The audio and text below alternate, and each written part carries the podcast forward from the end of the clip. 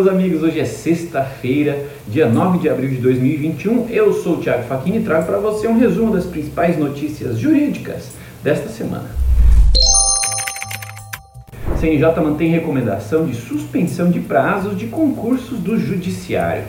Uma decisão do plenário do Conselho Nacional de Justiça renovou a recomendação aos tribunais de manter suspensos até o dia 31 de dezembro os prazos de validade dos concursos que estivessem em andamento em 27 de abril de 2020. Nessa data, o CNJ editou a recomendação do CNJ 64 de 2020, um ato normativo que orientava a suspensão dos cronogramas dos processos seletivos da Justiça em função das medidas sanitárias de prevenção à Covid-19, sobretudo o distanciamento social.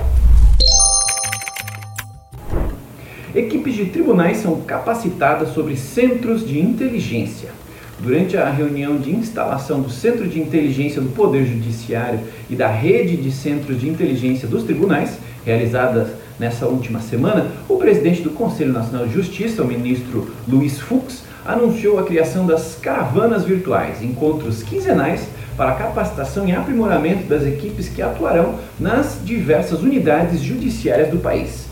Os CIPJ foram criados com o objetivo de identificar demandas repetitivas e propor a replicação de decisões, além de estabelecer novos parâmetros para a adoção de metodologias de gestão dos precedentes. O ministro destacou que o CIPJ vai promover uma articulação nacional entre os segmentos da justiça, atuando para prevenir o ajuizamento de demandas repetitivas de massa. O TRSP inaugura atendimento por meio de plataforma de videoconferência.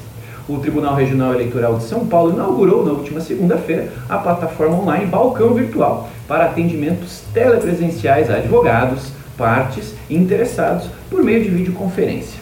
A sala de atendimento virtual funcionará conforme o horário de atendimento ao público do tribunal.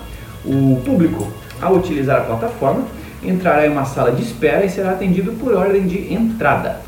Caberá à parte ou ao advogado zelar pelas condições técnicas que possibilitem a transmissão audiovisual, não havendo responsabilidade do TRE-SP quanto a suporte técnico de equipamento externo.